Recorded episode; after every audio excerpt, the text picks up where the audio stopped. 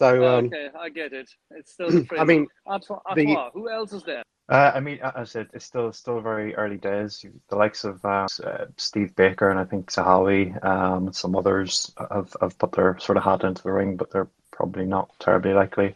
You know, Liz but Truss if John is, is right, but if John is right, Sahawi doesn't stand a chance. He's very bold. true, very true, very true. Also, also uh, Javid has the same issue. You're right.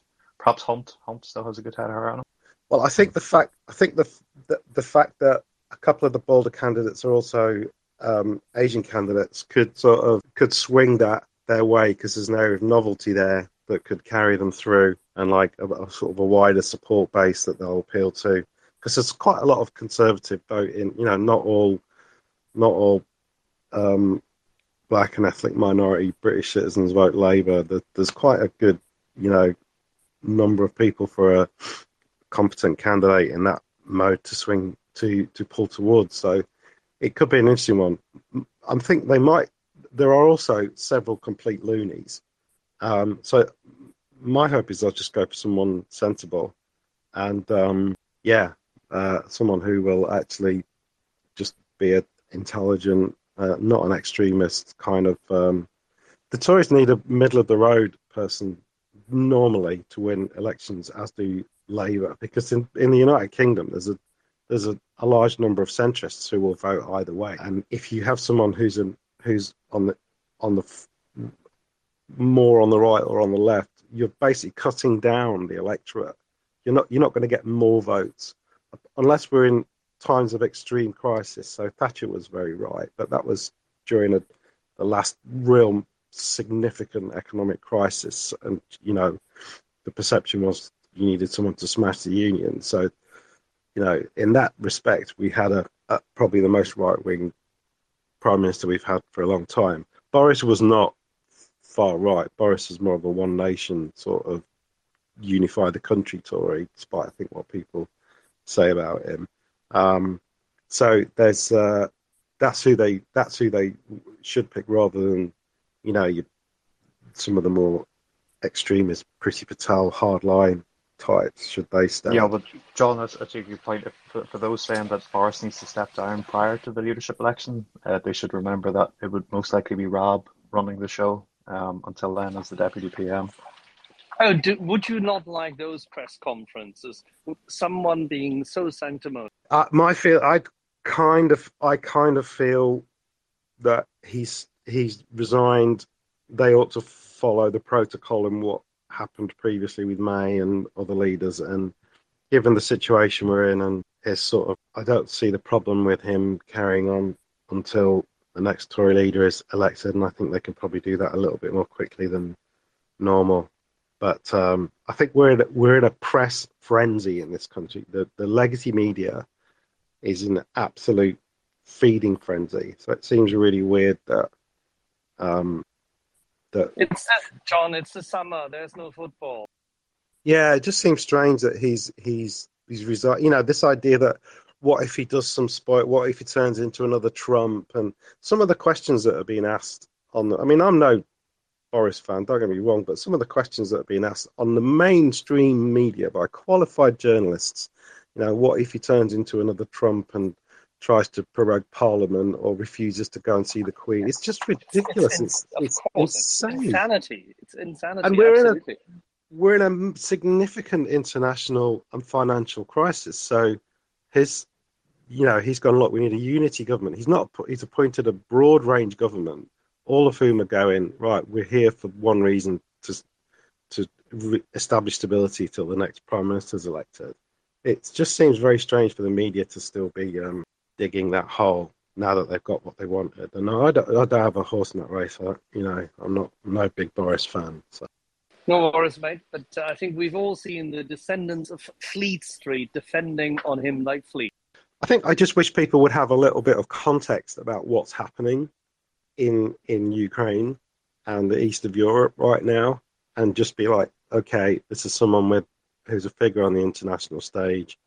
It's it's like if if If this was, um, if we were facing down Hitler, right, the, we, you know, in, in, in retrospect, we have this sort of history of the Second World War where everyone came together and and and all this great unity happened, and that wasn't the case. You know, there were quislings, there were there were people under there were, there, were, there was corruption, there were cowards, there was people undermining the government. There were there was all kinds of stuff going on that isn't reported in in in history that much, because we have this image of us all standing together. And I think we're in a similar situation now, and it's it's fascinating to see how easy it is to to just lose, from my perspective, to lose the context of what's happening internationally, and and to just be able to, all right, we've achieved this short-term goal, he's going, now let's get back on with the job of dealing with this significant international issue. So that's just, I mean, I don't want to draw British politics into it, so that's the whole point, is it shouldn't really be an issue for me. I think we should just move on, I guess, but yeah, I, I, I, I heard whoever it is. We, we, can, we can provide comfort. We can provide comfort to Ukraine that one thing will not change. The significant commitment one can see in daily life in the U K, from north to south, from east to west, to Ukraine, from, you know, flags in the gardens and raffles here and there and collections and support. There is no way that British society and that the British armed forces, British politics will step back and not support uh, Ukraine. It's just not happening. Think, and what I Whitehall think, doesn't bloody change. No, I think my worry is that the media, you know, the media has an agenda, and I, you know, I, I'm familiar with media and, and the British culture and stuff, so I sort of know how that works. The media's agenda is is generally kind of to the left of the British polit- public itself. And if you think about people on the left of the Labour Party, the Greens, you know, these aren't people who were supporting the kind of militaries. I'm one of them, so I know. These aren't people who were supporting the kind of military spending that would have facilitated what we need to happen in Ukraine. We wouldn't even have these weapons to give if we'd have had a left-wing Labour government or or more Greens in Parliament. Um, oh, and I, I'm one of those people. So those people do exist, and they exist in the media. And I'm worried that you see this kind of frenzy, and it, it is detracting from. I mean, imagine if we had we had British troops on the front, and they were doing this kind of stuff. And we do have British people out helping Ukraine right now. You know, there are many lives at stake here, and so I just feel it's, you know, some of the the political agenda of some of those people is not to have a military, it's not to have nuclear deterrent, you know, it's to significantly pull those things back. And I know, because I am one of them. I was one of them until this thing happened, and I've, I've learned a lot over the past four months. And and so that it, it is, I think it is, there is a there's a slightly more sort of insipid danger there that is part of this press feeding frenzy. And it's not just in the U K.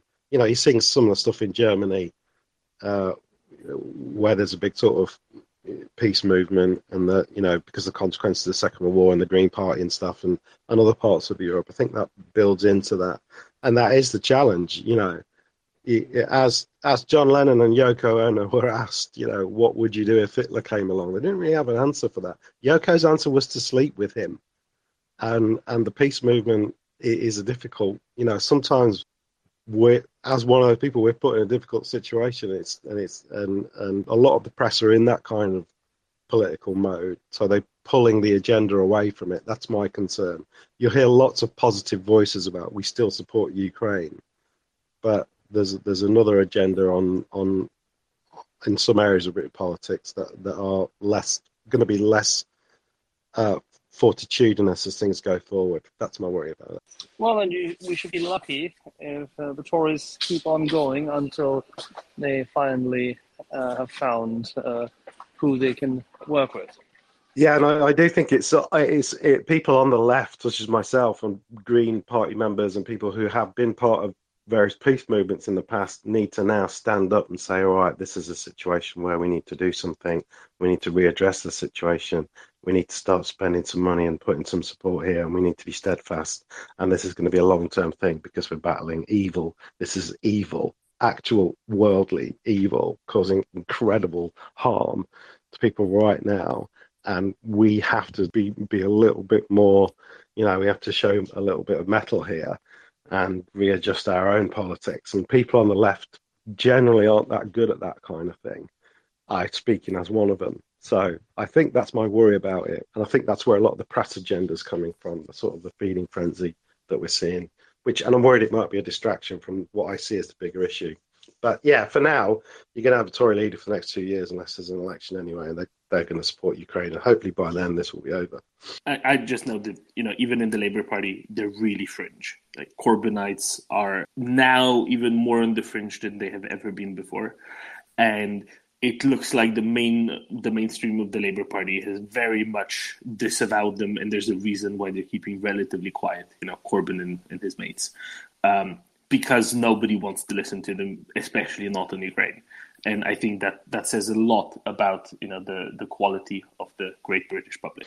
There's an interesting thing about old horseshoe theory as well, because there are there are sort of those sort of eccentric right-wing figures like, you know, Jordan Peterson, who's been, and other people like that, who've been, you know, less than lu- lukewarm about this the situation, the need to take action. And then on the on the left, you've got Corbyn and other people that are, you know, equally, equally, you know, less less than convincing about it. And it's fascinating how how how those people meet uh, meet around the horseshoe, around the back of the sort of centrist politics.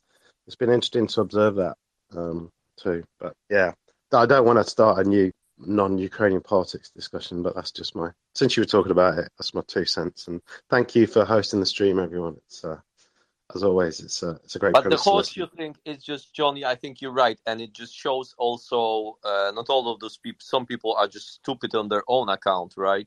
And there's some incentives for them in that. But they're targeted by Russia uh, just indiscriminately, right? It just shows you that the extreme right and extreme left are just, just prime targets for, for Russian narratives or, or Russian influence uh, operations.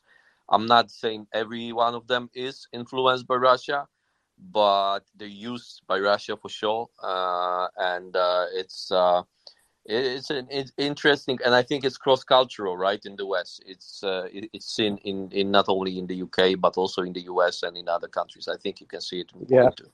Very much so. You see it in Fox News on the right. You see it on, you know, the the the American senators that refuse to support various Ukraine bills that are relatively, you know, progressive, otherwise progressive senators. And I'm speaking as someone who's politically, you know, my formative experience was the miners' strike in the north. Um, you know, I met Jeremy Corbyn when I was a, when I was a, at school. It was it was it was the most amazing experience to meet him as an M P. And um, you know, it, so I'm I'm I grew up in I'm, that grew world. up in that world, and it, it's been amazing also now to see how fragile it is when it's really tested on the international stage. But then again, you know, if you say that sort of thing, you're hated even more that, by them than the Tories are, because you're now part of the the uh, the betrayal, the great betrayal of the left or whatever. You, you know, people hate the their um people that leave a group are hated more than the group's enemies psychologically. Tom will tell you all about that. And there's all kinds of reasons for that. But um, yeah, it's been it's interesting. So I just I just hope the centre holds in all this.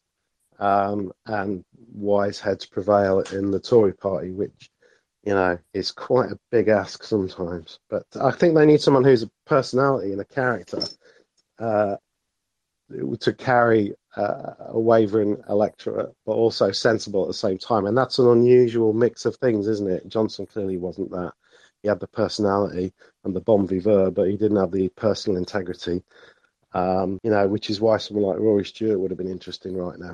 Right, let's go to Crypto Roast, and Doman is trying to reconnect. He's having some issues uh, with the connection uh, right now, but let's go to Crypto Roast. Thank you. Uh, I was just going to say, uh, whilst we're on the subject of politicians, I thought it might be appropriate to mention some news from today. Um, fairly high-profile Moscow city lawmaker Alexei Goranov has just been sentenced today to seven years in prison for publicly speaking out against the war. Um, just saying this is This is fairly significant because it marks the first time an elected official in Russia has been convicted. Um, yeah, uh, not really uh, sign up for discussion, more as just a point of news because uh, I haven't heard anyone else mention. Yeah, and uh, how how uh, many days ago this guy, what was his name? I want to say Wavrov, but of course that's not his name. Uh, so, Alexei Goranov. Uh, yeah, I'm not talking about him. I'm talking about the Arctic uh, um, part of the Gazprom uh, chief, former chief, I think, uh, committing suicide. Uh, yeah, yeah, I know. yeah, so uh, yeah, I, I, I don't think they're eliminating, as I said just, just an hour before, I, I don't think they're eliminating key people. They're just targeting people who will send an enough signal to the key people that you have to watch yourself, right? All right, Doman, let's do mic check. Mic check. What mic is it check. With this mic that you always have to check it? His, his no, like, it's just it's just how I pronounce magic. Yeah, I actually like developed this uh, this uh, twitch, uh, whatever you call it. When somebody says mic check, even outside of the space, I, I kind of have like this urge to respond to it. So uh, yeah, it would be helpful if people would pronounce my name. Uh, I mean, so you, have a, you you have a spatial anomaly. Yeah, something like that. Yeah. Uh, I mean, most of you actually do a pretty good job. Most of you. Some of you are really bad. Yeah, but I won't name any names because I will min- mispronounce the names, so uh, it will happen. Uh, so, interestingly, uh, I'm just saying about things that I've so, so posted. The, have we talked about the um, the statement from the Luhansk uh, Oblast uh, chief uh, about them not seeing the operational pause that uh, uh, Ukraine, I mean Russian, but of course it's the, the we're talking about the Ukrainian administration for anybody. So the statement says that not entirely uh, entire region is occupied by the Russians, but they are again in a hurry to report on the complete capture of the region. Uh, fighting is still ongoing uh, in two settlements of Luhansk uh, region. There is no operational pause on the part of the Russians. The shelling does not abate. Additional tank units of the occupier went into battle. It is difficult to leave Luhansk uh, region, but it is possible through the territory of Russian Federation to other countries of the world. Uh, Russians demand money for passing through roadblocks. They do not have clear tariffs.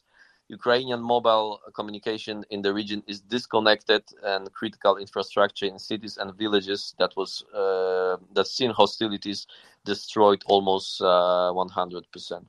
So that's the situation according to Luhansk Oblast uh, chief for the part of the Ukrainian Uh, administration. Do we see the operational pause? What's our what's our take on that on part of Russia? Well, not on the artillery side. Um, in terms of mechanized forces, infantry movements, yes, there has been uh, a downtrend, quite literally. Right. And what's the um, what's the status of the? Because I've seen discussions on that, and I think they are ongoing still.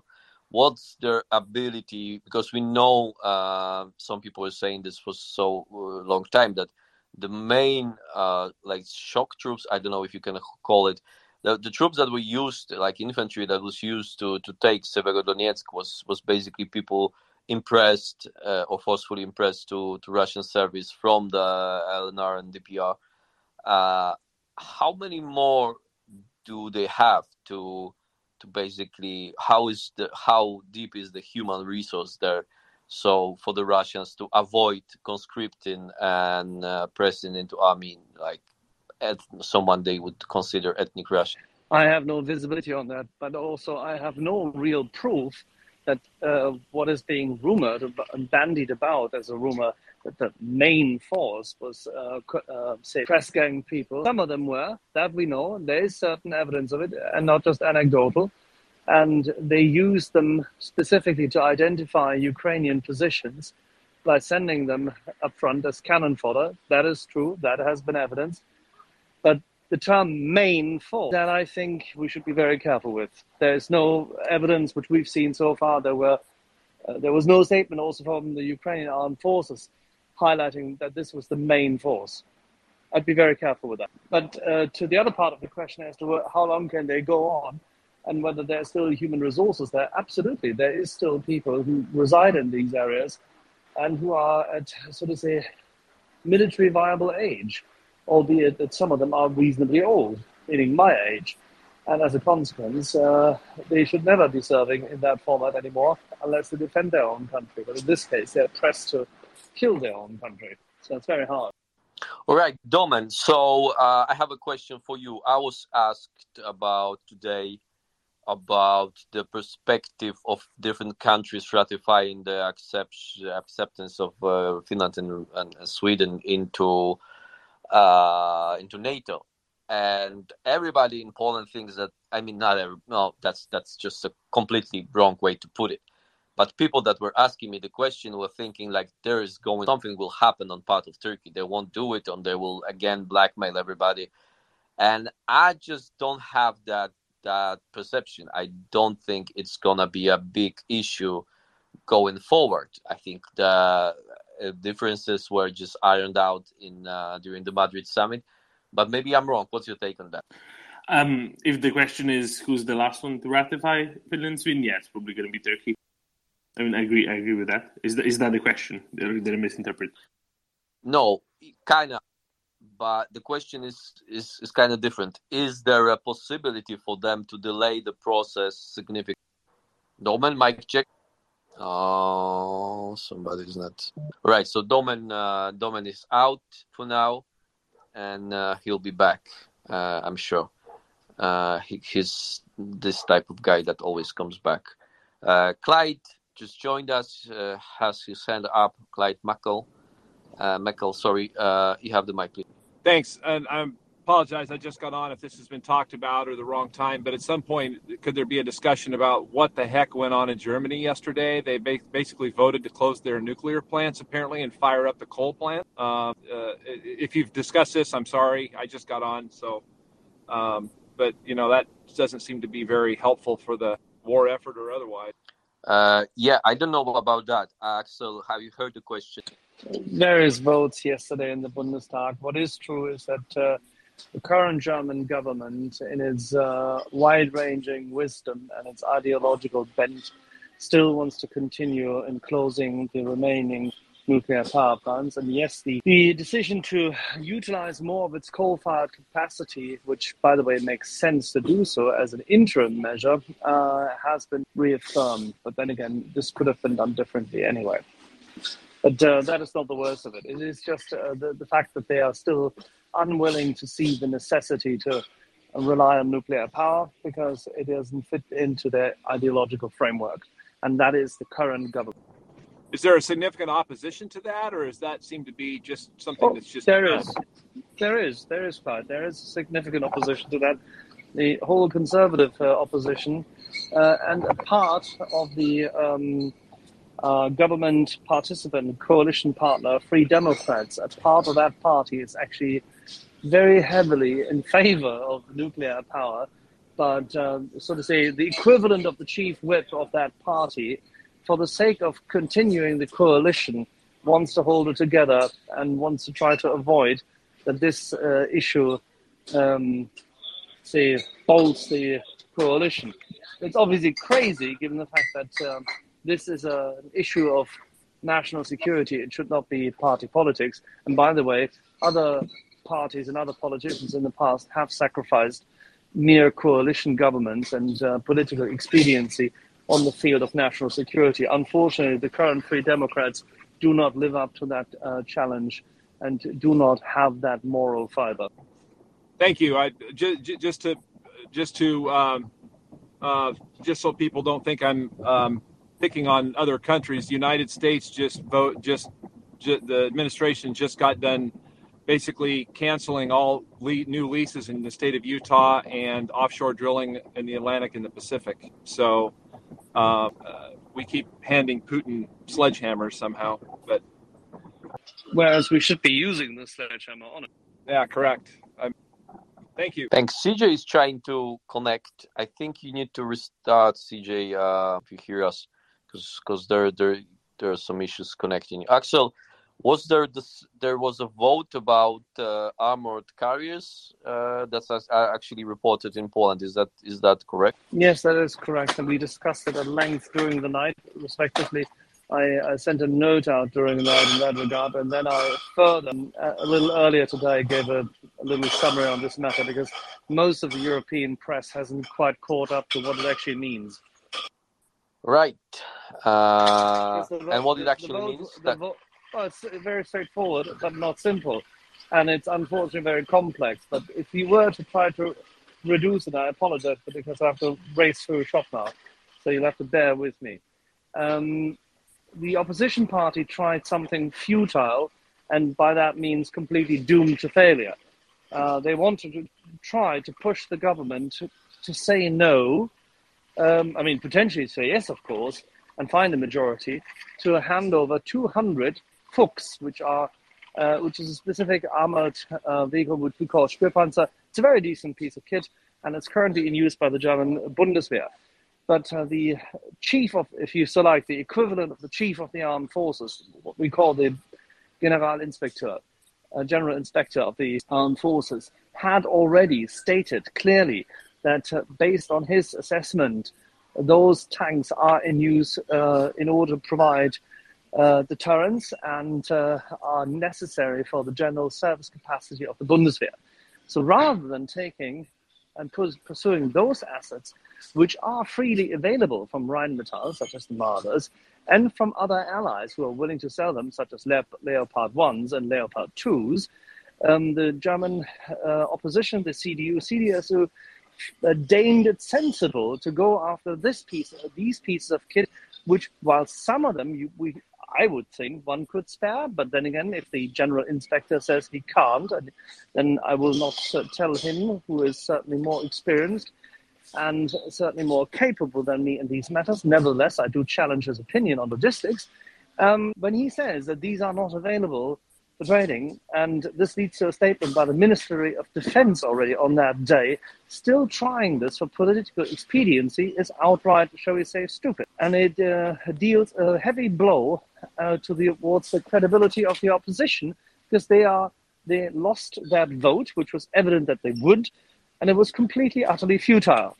So you didn't have to do that in order to showcase that the government is, has ill will and is, uh, the government is doing the wrong thing. You could have just simply said, we want to affirm the vote, which the whole Bundestag had taken, which went, as you know, four hundred eighty-six to one hundred beforehand. Let's reaffirm that, and let's specify that we are hereby authorizing, if not requesting, the government to allow the export of Marders, Leopards, and other pieces of equipment. If that were the case, that's a reasonable case to be made. And that might actually have, um, say, a potential for success, because you could lure away some of the votes of the Free Democrats in order to support that. Unfortunately, uh, the grandees of the Conservative opposition saw fit not to do so. Yeah, great. And I'm, Thanks, I'm that... quite sure that Polish media and every other media in, in Europe will have gotten it completely wrong, as most media has this morning when they were complaining that yeah, the promise right. had not that's... been fulfilled. Yeah, yeah. Because these tanks were never prompted, yeah. they, they were never even requested. They were just something which is suggested, and they make a lot of sense. Yes, technically they are superb. They fit perfectly. And I'm sure if you were to look at one of the wish lists from the Ukrainian armed forces, what they would wish to have, Fuchs would be on it. Absolutely, and it should be on it. But if it's not as an expediently available reserve there, then so what? Then give them other kit, uh, other pieces of kit which are equally worthwhile, if not more so. Yeah, thanks for that. That's that's quite interesting. So it's futile uh, in a sense when it comes to Ukraine, and it was futile from the start, but maybe from, if you look from a cynical political perspective, they were actually successful in presenting the image that the, the German, you know, uh, at least the coalition is, is unwilling to, to help, right? So uh, uh, I don't know if they will be disincentivized, disincentivized uh, um, to, to not do that again. Right, Dominic. The, the German opposition, you should never assign malice or great strategy to something which is just pure stupidity. Yeah. Right, guys, I have to go now. Uh, have a good one, and I'll, I'll join you later. I hope. Bye, my champ. Um, Axel, C J, I've got a question um, that Ben asked me, and I don't know how to answer it, but I think it's a really good question.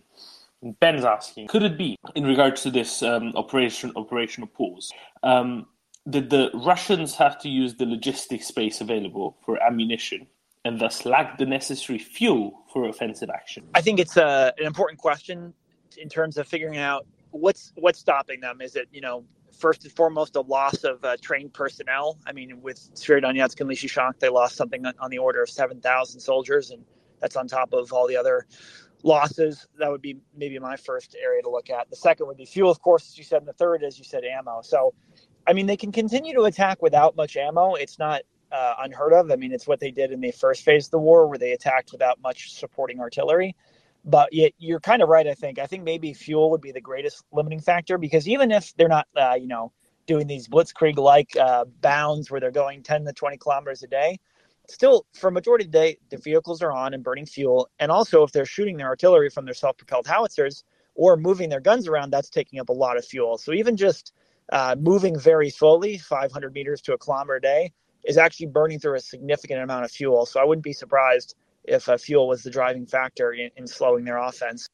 Um, I have a question, C J. In one of these self-propelled howitzers, do you need the engine on to move things around, right? Like change the elevation of the gun and swing the turret and so on? Yep, and to shoot in any capacity. So otherwise, it's just a sitting hulk that's, um, you know, basically unusable. And one would guess that, especially the older Soviet ones, are not particularly economical, right? No, probably not. And that's the thing. Even if they're, let's say they're low on ammunition, um, based on all their ammo depots that have blown up, and let's say, you know, the Ukrainian counterfire capability and long-range artillery is making them make some hard choices about when they actively want to shoot. They can't just, um, they have to be turned on regardless all day, twenty-four seven, either for, you know, that deliberate, you know, once-a-day fire mission they might be doing, or to escape from Ukrainian drones and, and fire as well. So they're really in a situation where they, The, at least the artillery pieces all have to use fuel, and the majority of their artillery pieces in this front right now are of the self-propelled variety. And so that's, you know, one of the disadvantages by bringing a large mechanized force to bear is even if you're not moving, you're still heavily reliant on fuel. Understood. Thank you, C J.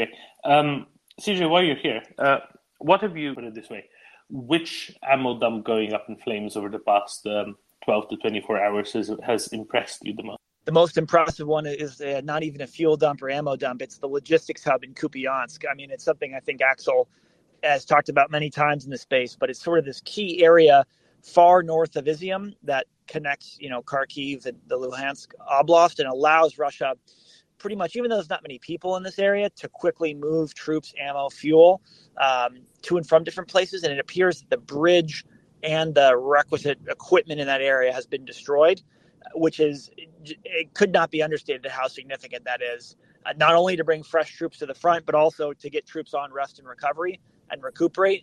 So now you have a lot of Russian troops that were supposed to go home that are stuck, and a lot of Russian troops that were getting ready on their side of the border that can no longer get in. So that's a very key juncture that, in my opinion, is probably more significant than uh, any single fuel or ammo dump. Yeah, Kupiansk is key. It's no question. And the other interesting thing I'd point out, maybe Axel wants to speak on this. I wish I...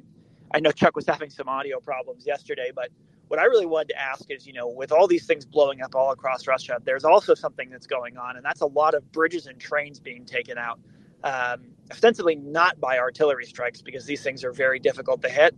So it seems like under the cover of numerous explosions while the Russians are scrambling to, you know, try and intercept these missiles or figure out what's going on. Again, these HIMARS come in at such a high angle and such a speed that the people on the ground nearby don't even know if the thing, um, you know, just self-exploded, you know, was sabotaged, or if it was hit by a missile.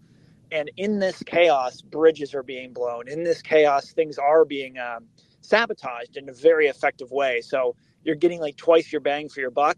Uh, whereas beforehand, these things were very difficult to hit um, because, you know, Russian attention was focused on defending them. But with their entire airspace filled with missiles and all their everything on fire, it's really interesting how a lot of key infrastructure has gone down in occupied Ukraine. That's going to play a huge role in the coming week. Twice the bang for the buck. I'm sold, C J. What else should we know about the M two seventy?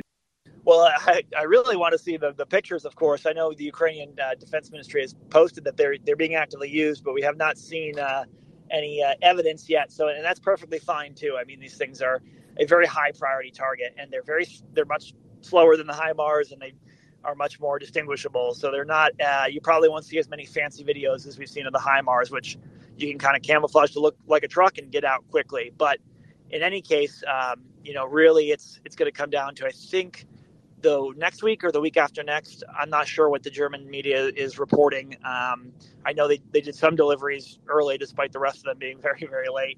So I wouldn't be surprised if the M A Rs also come up to action pretty soon. I, I remember reading mid-July. I don't know if that's correct or not.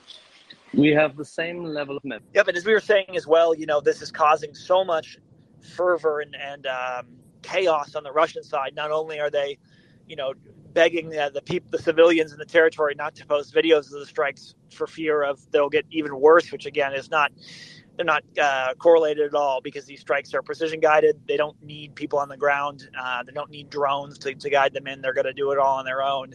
But, you know, between Russians saying they're running low on ammo from these strikes, Russians saying don't post the videos, and now reports that Russia's, you know, trying to figure out ways to jam or disrupt satellites that are G P S that are helping. I mean, I my limited knowledge in this area is there's so many satellites, there's no way that they could affect enough to really make a difference. But it just shows you kind of how desperate they are to make this stop. And it's only been going on for about two weeks. All right. Looks like we're trying to get another co-host here. Axel is cooking a delicious Estonian-German hybrid dinner, I bet. I know Delman's trying to fix his audio here. Axel, what are you cooking uh, tonight in beautiful Tulane? You wouldn't believe we're going to just have some decent red wine on the terrace with a bit of ciabatta and sausage, and that's it. And we'll take Italian sausage for tonight. So it's a completely simple meal for simple people on a Friday night. I can't compete today with the cooking adventures Dorman is typically going after.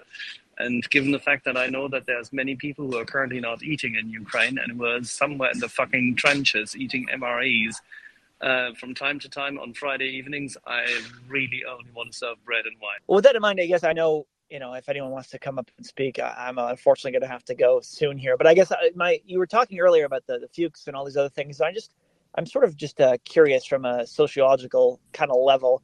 You know, we already know in Ukraine, Schultz has been somewhat uh, turned into a diminutive term.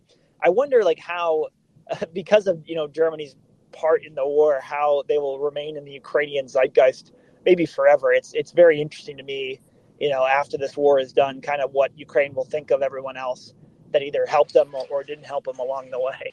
Well, the interesting thing in that regard is also compare maybe for that a large part of German industry, take companies such as Knauf. We talked about it, if you remember, when Caleb was on, and um, that he had reported on the strike which the Knauf factory uh, close to Solidar, or actually at Solidar, had taken, that hit.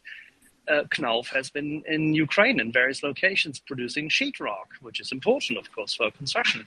There's many, many German com- companies, small, medium-sized companies with lots and lots of employees in Ukraine. And they're providing for their employees at this point in time. They're paying them uh, salaries. They're trying to save the equipment. They had to move. Um, there is thousands of German companies in the country. There is massive support by Germans and uh, the German companies. It is this government, and that is what needs to change. Because the support which has been given so far, if you look at both the amount of money which Germany has given, that's okay, that's fine. It could be more, it should be more. Yes, but it has been something. And yes, it has given not just these stupid helmets, and these are important too, as you know, and plate carriers and all that kind of jazz. But it has given a lot of ammunition. It has given grenades. It has given anti-tank mines, very, very good ones. It has given Panzerfaust. So it has also allowed Panzerfaust to be sold, and these were extremely helpful. So it's not that they haven't given stuff. The problem is worse. It is much worse. The Germany has the key in many to unlocking the military power Ukraine needs to win. Germany has it. Germany has both the money, it has the capacity, it has the availability of systems which can be game-changing and which are available and which, look at the Leopards, we've been discussing this all the time, do work with diesel significantly more properly, do it, uh, have a different supply train, have the requisite uh, capacity, the speed, uh, the, the versatility, the resilience, the defensive capacity, and they are, have a decent gunning system. And the Ukrainians are great at tank gunning, as we now know. So essentially, Germany could, by doing more than others, as it should, because it can, it has a moral obligation to do so. And failing this moral obligation is the key, which, of course, for long, long, long years will work against Germany, uh, against the perception of Germany as a good ally, which is tremendously bad and detrimental. No, and I, that's why, you know, I, I'm always careful when we're talking about these things, because they are so influenced by outside sources trying to push a narrative of that there's too much gradualism and so on and so forth. And I tend to put these aside and get down to the truth, which is why we, of course, love the Walter Report, because we'll, you know, kind of get away from the biases that exist and, and talk about what is going on really and then what needs to be done. You and I discussed it, if you remember, the day, what's it now, three weeks ago, when the Germans came out with, with a list of all the equipment already given, because obviously they became a little bit defensive. And this list is quite comprehensive. It is very, very comprehensive. There is a lot of good kit on it, and it's massive in terms of the components. But still, as I said, compared to what it can do, it doesn't do enough. We're trying to get Doman back up. We have Mark, Jason, and Clinton. Let's start with Mark, then we go to Clinton and to Jason, and hopefully Doman is there too. Mark. Yes, hi, Axel. Thank you so much. I appreciate it. Um, just real briefly, I didn't have anything informative to say, but I just really wanted to compliment the host and the co-host this morning. I, I, I've been listening all morning, and I've just been in awe of the conversation, how informative it is, how fun it is with the banter going on. I, I started listening to Walter Report back in February, and honestly, I was a little concerned that uh, maybe the audience wouldn't last more than a, a couple of months. And here we are five months in, and I think the uh, the information given in a co-host host are, are, are even better than it was back then. So if you ever question the sacrifices you guys make to keep the space going, just I, for one, I, I really am in awe of, of everything you guys are, you guys are doing and um, the sacrifices you make. Thank you. Uh, Clinton DeVille here. I uh, appreciate the opportunity to speak. Uh, contributor to these spaces and an avid listener to these spaces. So I do value them tremendously. Uh, contributor to uh, Troy newspapers and magazines in Canada, the Hill Times, Medium, and City News uh, radio network. Um, I think one of the things that we've talked about in this space, I've heard some people mention it, or at least I think I have uh, in recent days, and we've touched on it a little bit this morning. Uh, I think one of the things we need to do in regards to this illegal invasion and war of aggression being waged by Russia uh, is for all of the nations, specifically Europe, but also North America as well, to really work at reinforcing our uh, our internet Uh, our internet system in our respective countries. And I think it's also really important, again, it's not connected to Ukraine per se, but if we look at uh, the massive power outage that occurred in Texas uh, over the winter, for example, you know, that's an important lesson for all of the nations to reinforce their infrastructure, to update their infrastructure on our telecommunications and our, our electricity networks. And that's because in Canada this morning, for example, um, all uh, one of our major uh, telecommunications companies is essentially shut down across the country.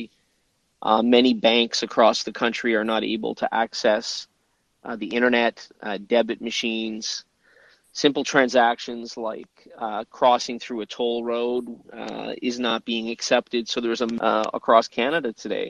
Uh, now it could be, and I, I'm not, I'm not saying that this was done by Russia, but if we look at yesterday, for example, Canada announced uh, new sanctions uh, against individuals connected to uh, connected to Moscow and connected to Putin. And it could be a coincidence, but here we are facing this massive internet uh, outage. So I do think it's important for all of Ukraine's allies uh, to seriously start uh, considering, uh, you know, updating our basic infrastructure, things that we need uh, in order to sort of for our day-to-day lives. I know that seems silly in the face of, uh, in the face of, uh, you know, what Ukrainians are facing on the ground today, but the point is, is that, um, you know, Moscow could unleash.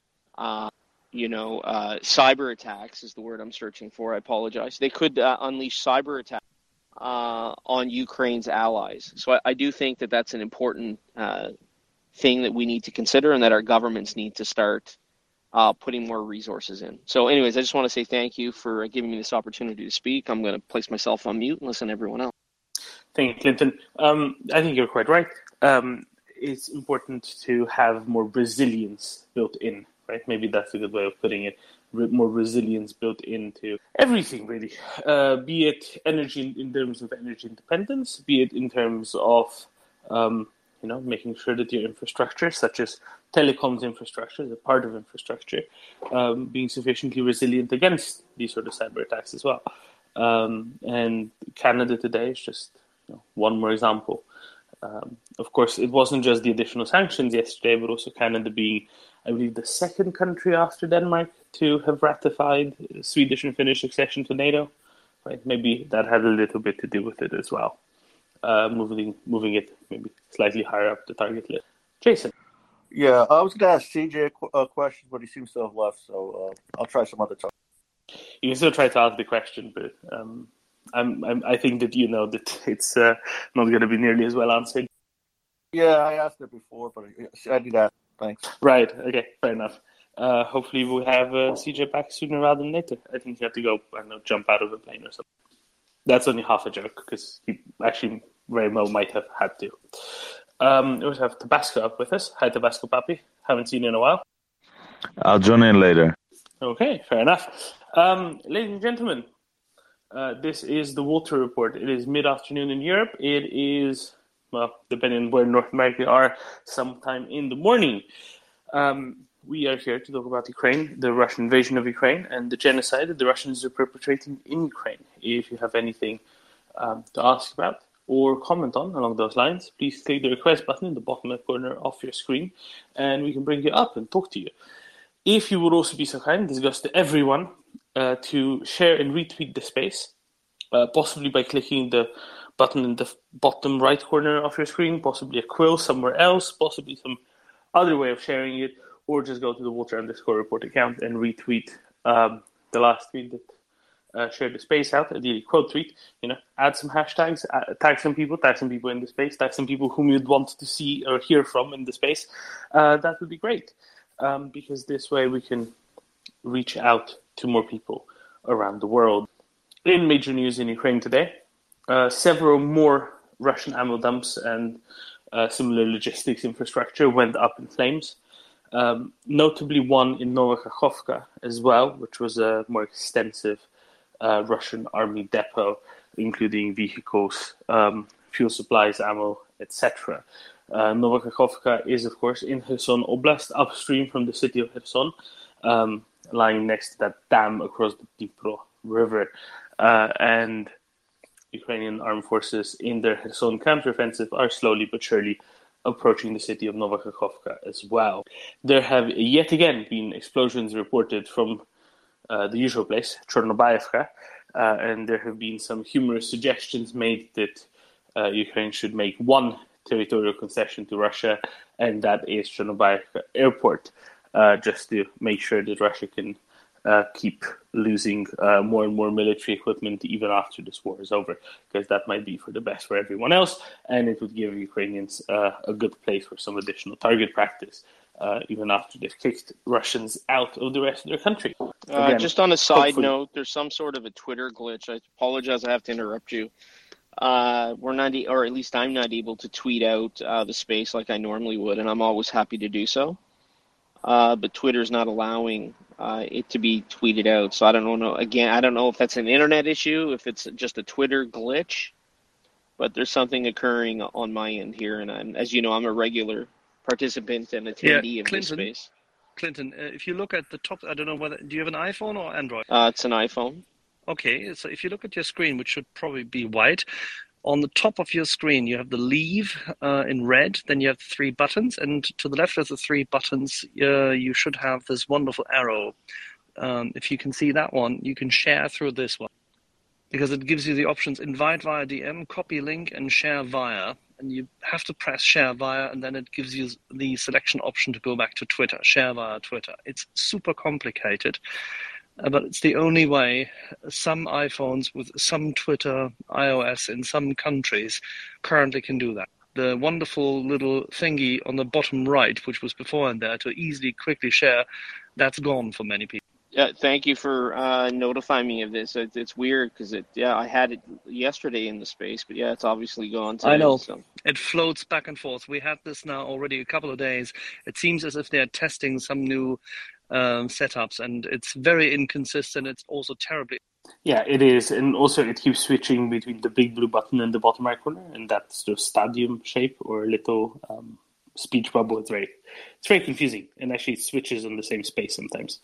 Anyway, um, yeah, right. Uh, oh, the stadium is back up. I see. Very well. Right. Uh, apparently, Chornobaivka uh, went up in air for the twenty-fifth time today. I was asking Special Kherson Kat about this yesterday, and he wasn't sure how many times. He knew it was twenty-something, but apparently it is now twenty-five. All right, I don't have any hands up. Um, Oh, yes, sir. Good afternoon, Daman and Axel and everybody else, or depending on your time zone, a different time. Um, Doman, so you said twenty-fifth time already? That was a question I was coming up Look, for. Looks looks like it. Yeah, looks like it is indeed number twenty-five, but it's very difficult to keep track. So we had a chat with Special Cat about this yesterday. And basically, um, not all of the strikes were actually against the airport. Some were against Russian installations next to the airport. So it depends on how you wish to keep the accounts. If you want to keep it, the airport separate from the other installations next to the airport, or if you want to uh, bundle it all together. I think that's uh, uh, that, that's kind of what it comes down to. It's a, it's a question of definitions. Um, so. so to latch on to that, um, you, you said some ammunition dumps were exploding or have been exploded? Yes, abso- abso- absolutely. Uh, several in Donetsk Oblast. Uh, as well as one in Nova Kakhovka, so upstream from Kherson onto Dnipro. Yeah, there, there's lots of excellent. There's lots of excellent video. There's lots of excellent video footage from uh, pretty much around uh, Russian occupied territories in Ukraine uh, of ammo dumps going up in flames. I believe there was another one in Makiivka on top of the one yesterday, if I remember correctly, as well as one in the Baltseve. The Baltseve is a Uh, city very notable for um, its its its role in the two thousand fourteen two thousand fifteen uh, period of war in eastern Ukraine, uh, and has been behind Russian lines for a long while now. Uh, and uh, there was a seemingly quite a large ammo dump there that went up in flames as well, uh, which which is good. It it is very impressive and you know very gratifying to see uh, the excellent effect that HIMARS and other Western artillery systems that have been sent to Ukraine um, gets to have on the demilitarization of Russian troops in specifically eastern Ukraine, uh, but also elsewhere in the occupied territories. And we can only hope that more of these HIMARS and M L R S M two seventy systems are going to be delivered uh, to Ukraine as the next couple, as the next couple of weeks go on, uh, as that would mean more and more of these ammunition dumps uh, and other logistics hubs, uh, as well as um, you know command posts and areas where artillery or ar- Russian artillery or Russian armor uh, congregate, let's say, uh, can be dispensed with as well.